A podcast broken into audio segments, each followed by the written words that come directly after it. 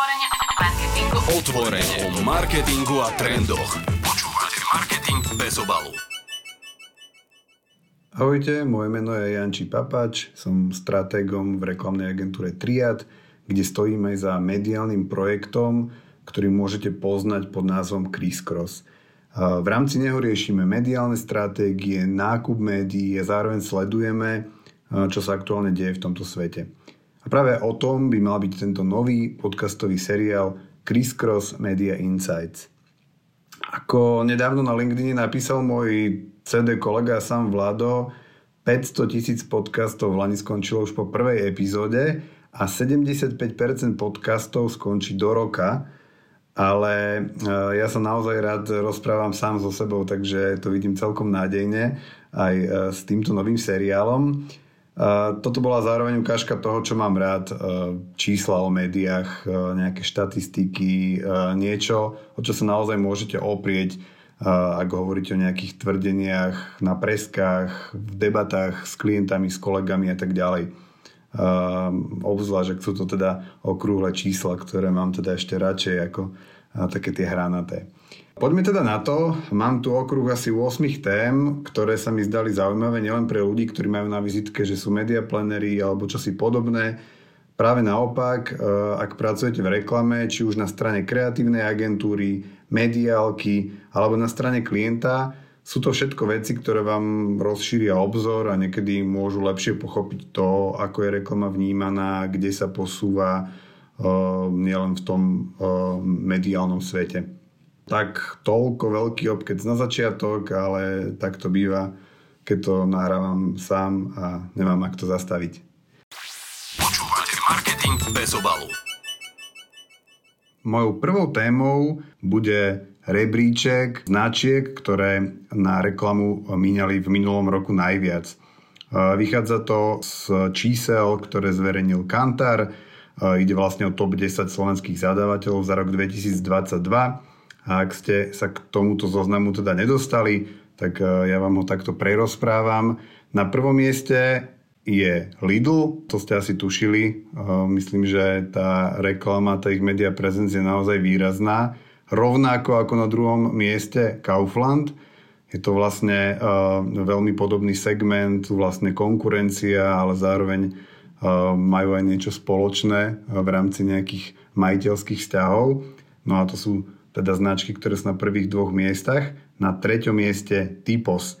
Čo je zaujímavé, tak tie výdavky u nich rástli. V prípade Lidlu to bolo o 7% medziročne, v prípade Kauflandu o 15%, v prípade Typosu o 8%. Poďme si dať aj e, zvyšok rebríčka, čiže 4. až 10. miesto, čiže 4. jednota, na 5. mieste veľké magentové T, na 6. Orange, 7. E, je Bila, 8. Alza, možno pre vás, ktorý uh, máte nejaký svoj špecifický vzťah k uh, zelenému pánačikovi, tak trochu prekvapujúce, že Alza je až 8, keď pocitovo to na vás vyskakuje možno, že oveľa viac, ale tak to teda je.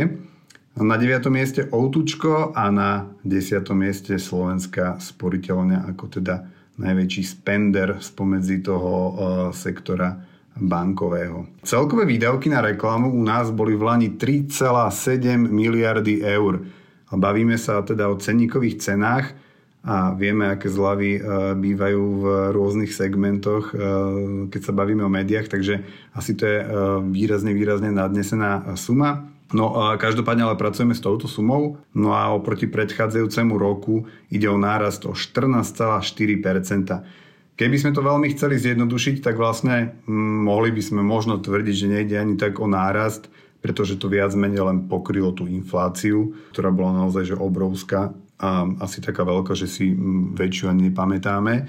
No zároveň Kantar zverejnil aj, že kde to vlastne najviac rástlo, tak ten najväčší nárast, ktorý je proste obrovský, 183%, bol v prípade kinoreklamy Kinoreklama bola trošku taká zakapatá v časoch eh, covidových, kedy vlastne tie kina ani moc nefungovali, takže potom zase medziročne ten skok bol obrovský. no a najväčší pokles zaznamenala reklama v rádiách a to 11%. Rádia boli jediný segment, ktorý veľmi nerástol. Všetky ostatné ako telka, ako internet, outdoor, indoor, tak všetky rástli s výnimkou teda tých rádií. Ešte na margo tohto jedna zaujímavosť. Prvá vianočná reklama bola spustená v Lani už 26. septembra 2022 my máme teraz prvú polovicu marca, takže to znamená, že máme asi tak pol rok, kým eh, bude nás otravovať, alebo teda možno niektorých tešiť prvá vianočná reklama v roku 2023. Takže toľko eh, prvá téma, eh, najväčší slovenskí zadávateľia reklamy v roku 2022. Počúvate marketing bez obalu. Druhou je, je to veľmi podobná možno téma a to je a aká je vlastne penetrácia slovenského internetu? To znamená, že koľko používateľov toho slovenského internetu máme, koľko Slovákov je online. A to som sa zase pozrel na výsledky z IAB monitoru za rok 2022. Tá hlavná informácia je, že počet Slovákov, ktorí sú online, stagnuje. Ten medziročný nárast je len 1%.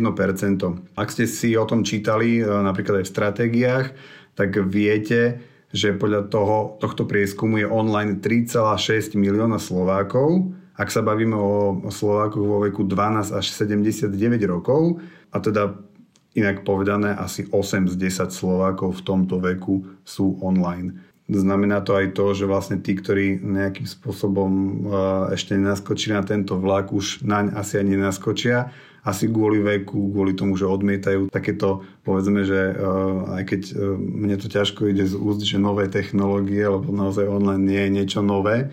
No a ďalšou vecou, na ktorou, na ktorou som sa možno aj trochu pozastavil, je, že klesajú aj nejaké ďalšie uh, čísla. Napríklad počet zobrazení slovenských stránok, ktoré sú pod uh, týmto monitoringom, klesol až o 8%, a klesol taktiež priemerný čas strávený na našich stránkach na tých slovenských. Čo je za tým, by som si možno rovno sám nejakým spôsobom odpovedal alebo načrtol nejakú úvahu. Jednou z hlavných príčin je to, že Slováci si nechcú čítať o vojne, o inflácii, o politike, o možno katastrofách prírodných a tak ďalej. To znamená, nechcú tráviť čas na tých stránkach, pretože možno prinášajú na ich pomery až príliš veľa negatívneho obsahu. Ten negatívny obsah je samozrejme veľmi čítaný, ale zároveň to asi u ľuďoch po nejakom čase nejak tak um, dozrie a prídu na to, že vlastne chcú to zastaviť a chcú sa skôr len zabávať alebo chcú sa nejakým spôsobom možno len edukovať. No a preto vlastne vyhrávajú iné platformy a to sú sociálne siete. To znamená, radšej si scrollujú TikToky, Instagramy, niečo, čo ich proste inšpiruje, pobaví, niečo proste pekné, ale nie proste tá sprška negativity, ktorú často môžu nájsť v tých slovenských médiách. Hovorím, toto je iba moja nejaká úvaha, keď som sa nad tým tak pozastavil, že čo by mohlo byť za tým, ale dáva mi to celkom zmysel. Počúvate marketing bez obalu. Poďme na ďalšie štatistiky, no aj touto treťou mojou témou je, ako je na tom slovenský print a vy asi uh, už tušíte, keď ste o tom aj nečítali, uh, že ten, s tým printom to nevyzerá vôbec nejako rúžovo. Uh, je to tak, že predaj slovenského printu naďalej prúdko klesá a ten medziročný prepad zaznamenali tak denníky, ako aj týždenníky, ako aj mesačníky. Čiže nič prekvapujúce a asi nepoviem ani nič e, nové, keď poviem, že predpokladám, že toto nie je posledná takáto informácia, že keď o rok budem hovoriť o, o printe, tak opäť tam bude len a len pokles. Uh, aby sme hovorili o tých číslach, v tomto prípade nie tak mojich obľúbených, lebo nie je to okrúhle číslo, ale je to teda prepad 14,6%. Toto všetko, aby ste mali aj nejaký zdroj, vyplýva to z oficiálneho merania ABC Slovensko, ktoré takisto zverejnili aj stratégie. No a poďme teda uh, ešte na tie jednotlivé tituly aj podľa rôznych kategórií, čiže uh, denníky, týždenníky, mesačníky. Tak neprekvapujúco najčítanejším denníkom zostáva Nový čas, ktorému klesli predaje o 18,7% a z 50 tisíc predaných kusov v priemere klesol na niečo vyše 41 tisíc. Aj na dvojke je Bulvár a to plus jeden deň z ktorého sa v priemere predá 27 400 výtlačkov, takže ten náskok nového času je ešte stále pomerne veľký.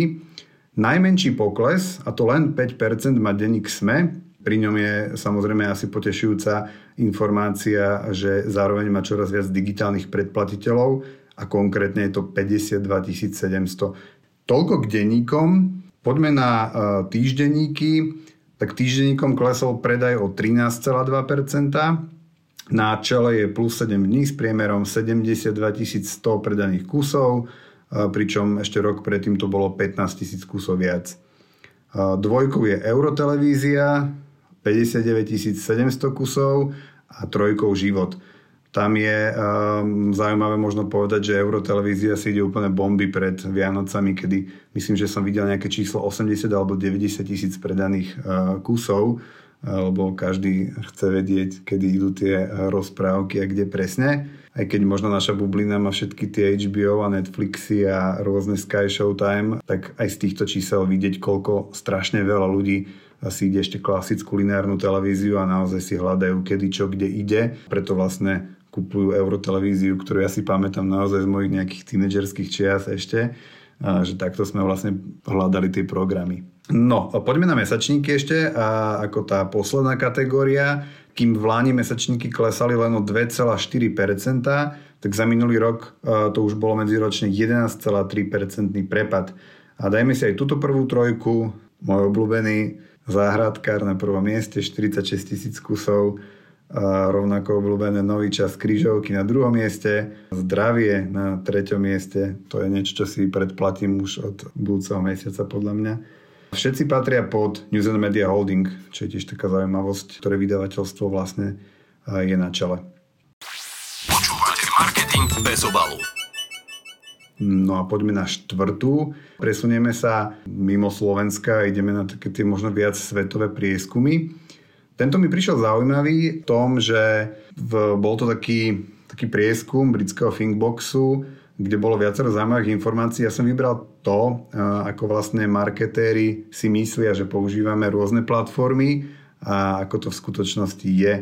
Čiže ja mám pred sebou taký graf, ktorý vám vlastne prerozprávam, no ale hovorí vlastne o tom, že naozaj si marketéri stále, a asi to bude pokračovať, myslia, že na Facebooku je teda menej ľudí, a ako, mm, ako je vlastne realita. Ja som vlastne o tomto hovoril na prednáške Social Media Masters. Myslím, že to bolo už tak aj, že rok dozadu, kedy som hovoril o Facebooku a hovoril som o tom, že pozor, pozor, nedávajte si Facebook úplne ešte do šuflíka lebo uh, je tam naozaj veľa ľudí, uh, deje sa tam naozaj veľa toho trafiku, ľudia tam proste komunikujú, zdieľajú, komentujú, uh, je tam veľa, veľa interakcií a aj keď vy ste možno osobne ten Facebook vypli, pretože vám už liezlo na nervy koľko hoaxov a, a no, rôznych takýchto vecí sa tam deje, fakt je plný nenávisti, tak to vôbec neznamená, že tak urobili aj nejakí iní ľudia. Čiže to len akože taká rekapitulácia toho, čo som vlastne tvrdil a zase to potvrdzuje aj tento prieskum. Takže media professionals si v tom prieskume teda typli, že asi 54% ľudí by mohlo byť na tom Facebooku za posledné 3 mesiace nejako aktívnych. To bola tá otázka. No a v skutočnosti to číslo je 65%, takže pomýlili sa vlastne dosť výrazne, lebo to číslo je výrazne vyššie. Ešte výraznejšie sa pomýlili, keď uh, povedali, koľko ľudí asi takto, že používa YouTube a to bolo, že 50% a to skutočné číslo je presne uh, ako v prípade Facebooku 65%.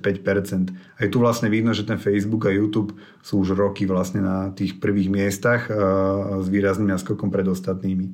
Potom sa ich pýtali na Instagram a tam povedali, že tiež asi tak 49% ľudí, že to asi používa. No a v skutočnosti to 42%. Takže Facebook sa podceňuje, Instagram sa vlastne preceňuje v tejto našej vlastne bubline marketerskej alebo ľudí, ktorí riešia nejakým spôsobom média. Z hľadiska čísel, ktoré boli že najviac prekvapujúce, bol napríklad TikTok, ktorý označil až 35% média profesionálov, že ho ľudia použili, používali za posledné 3 mesiace ale v skutočnosti to bolo iba 17%. Aby sme naozaj si mohli nejako zhrnúť tieto výsledky, tak počet používateľov a používanie Facebooku a YouTube sa teda výrazne podceňuje a napríklad používanie Instagramu a TikToku sa výrazne preceňuje.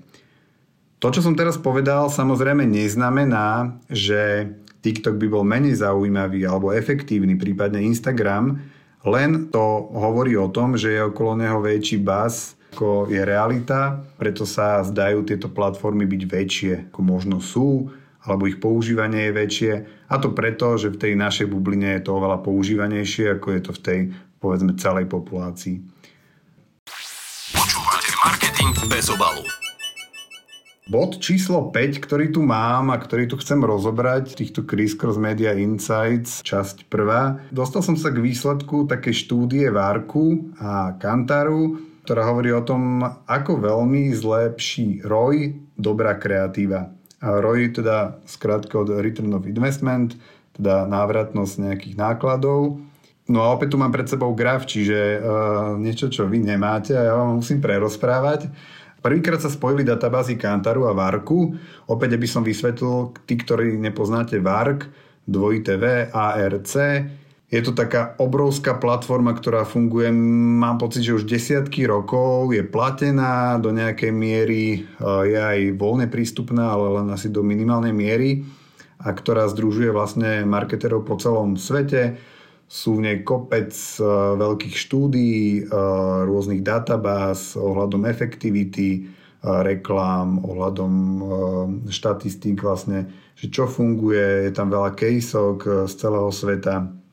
No a práve Kantar ako prieskumná agentúra a VARK vlastne spojili svoje databázy, pozreli sa konkrétne na 51 kampaní a v nich 450 reklám, a ten eh, long story short výsledok je taký, že ak máte kvalitnú kreatívu, to znamená nadpriemernú kreatívu, nadpriemerná kreatíva znamená, že tá kreatíva je povedzme oceňovaná e, ako proste originálna, kreatívna, ktorá vyčneva z radu, ktorá je zapamätateľná, tak oproti takej podpriemernej kreatíve, ktorá asi splňa všetky tie briefy, ktoré máme a e, nejako extra nevytrča, nie, nie je nejako extra kreatívna, nedostala žiadne ocenenia, povedzme takéto kreatívne. To rojko môže byť vlastne podľa výskumu Kantaru a Várku štvornásobné. Poznámka počiarov tam je, že obzvlášť to platí, alebo ešte viac to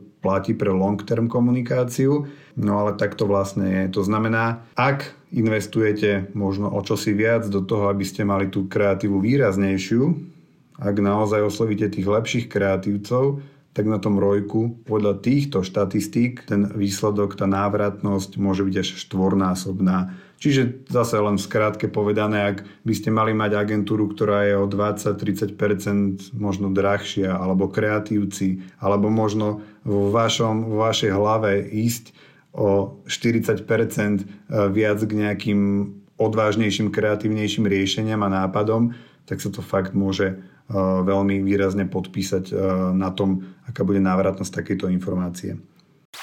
Počúvate marketing bez obalu.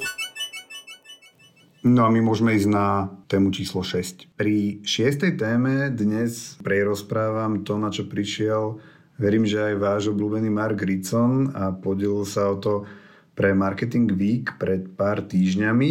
V skratke tvrdí, že čím lepšiu reklamu spravíte pre short-term effect, teda pre predaj, tým horšia bude na brand building. Znamená to, ak si e, vašu reklamu naozaj veľmi zapamätajú v tom zmysle, že tam bude výrazná cena, zlava, produkt tam bude ukázaný veľmi výrazne, tak o to slabšie tam bude zaznamenaný ten brand. To znamená reklama, ktorá vám takýmto spôsobom spraví ten výkon, lebo ľudia si kvôli cene, kvôli tomu, že ten produkt ich zaujme, niečo kúpia, tak o to menej vám to poslúži na budovanie vlastne značky. A naopak, ak tam nebudete mať takéto výrazné veci, ale bude to celé také evernessové a bude to naozaj zamerané na to, aby ste si z toho odniesli, že čo vám tá značka chce povedať, čo vám vlastne hovorí, tak o to lepšie pre tú značku, pre jej zapamätanie eh, v tej dlhodobej kategórií. Um, otázka je, čo si o tom možno myslíte, či je riešením striktne oddeliť brandovú komunikáciu od short-term taktík, pretože aj v našom priestore vidíme, že tých uh, spôsobov, ako to robiť, je niekoľko.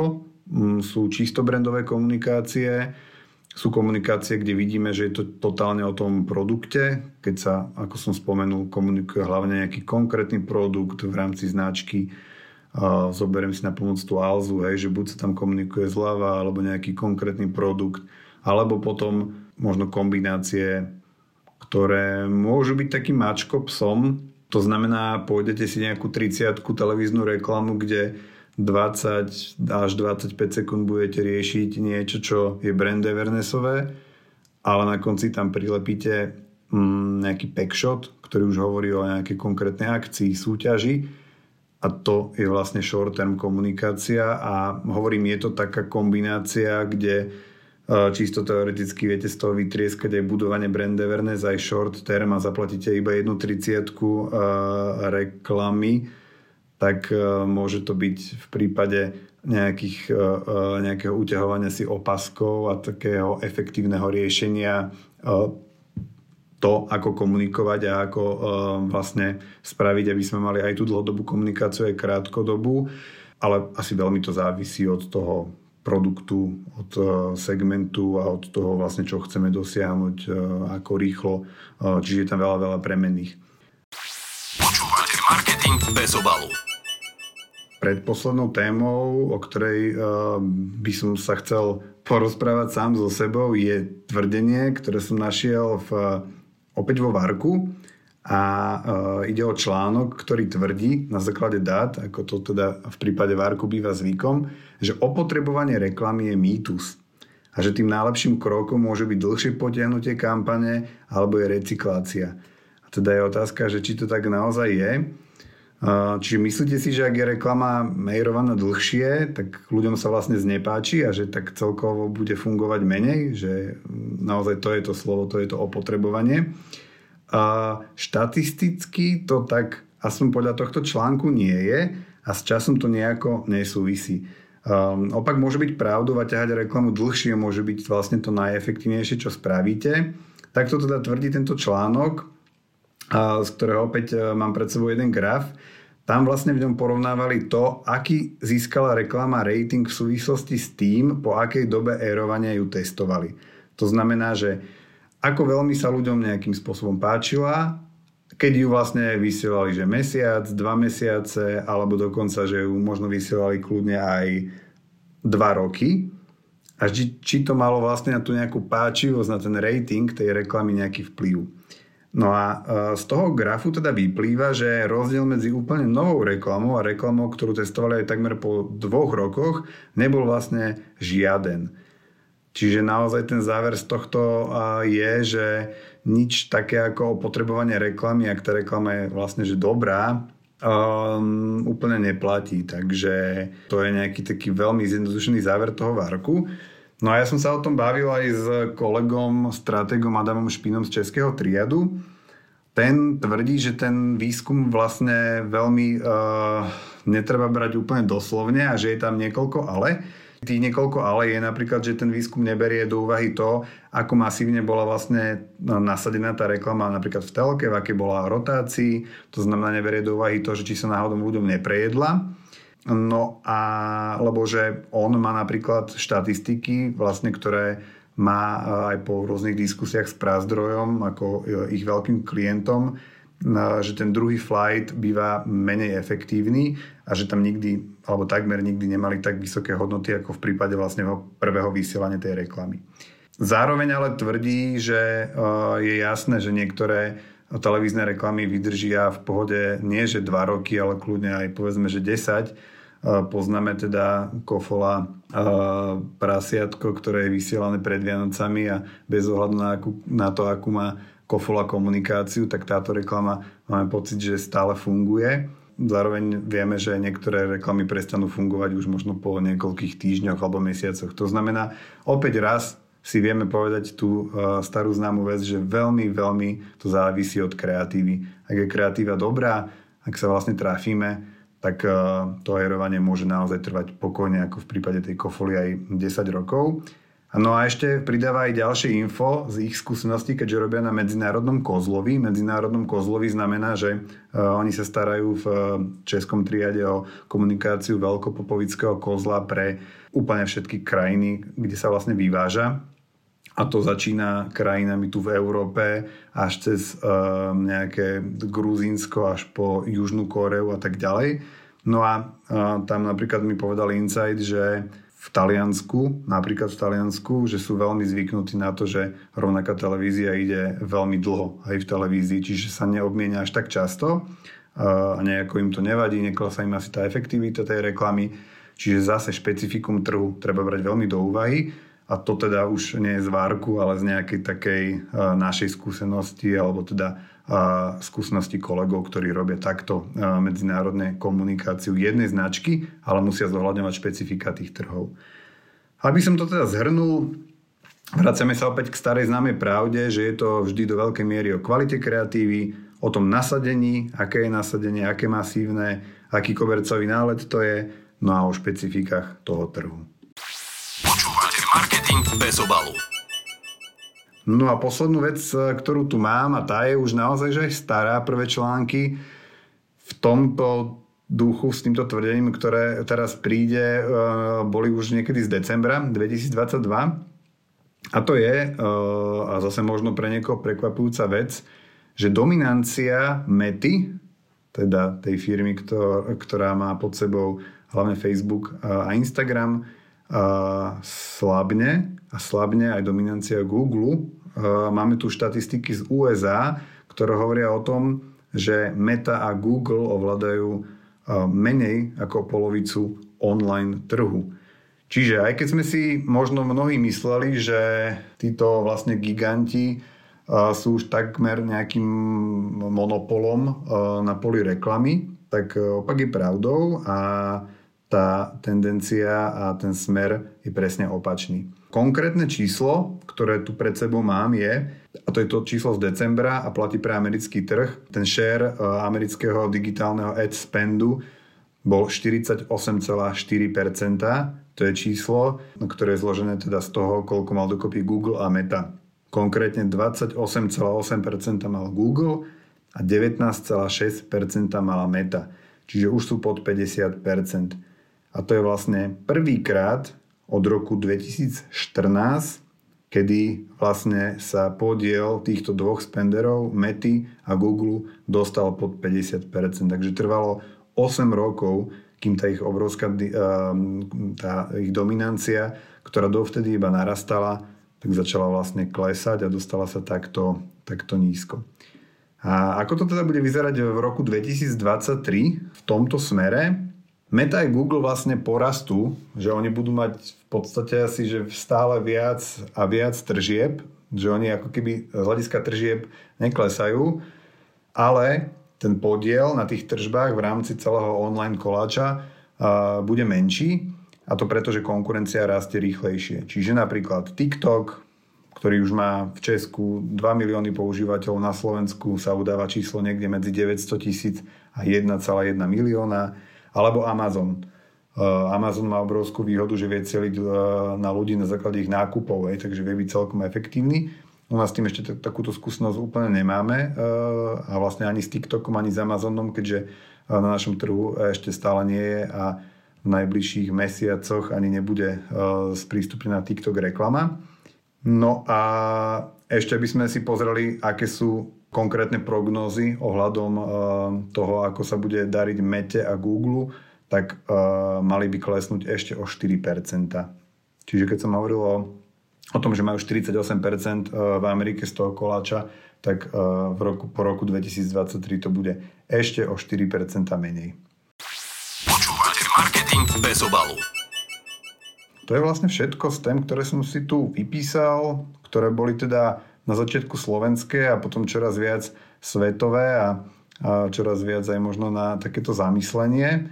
Ak ste sa dopočúvali až sem, tak si blahoželám a aby sa vám to ešte lepšie uležalo v hlave, tak tu mám sumár, ale dohodíme sa, že to bude naše no, malé špinavé tajomstvo. Že tu ten sumár je. nepovieme o tom nikomu, alebo potom by všetci vlastne počúvali len posledných 5 minút a nemuseli by si lámať hlavu, aký ďalší podcast si pustiť.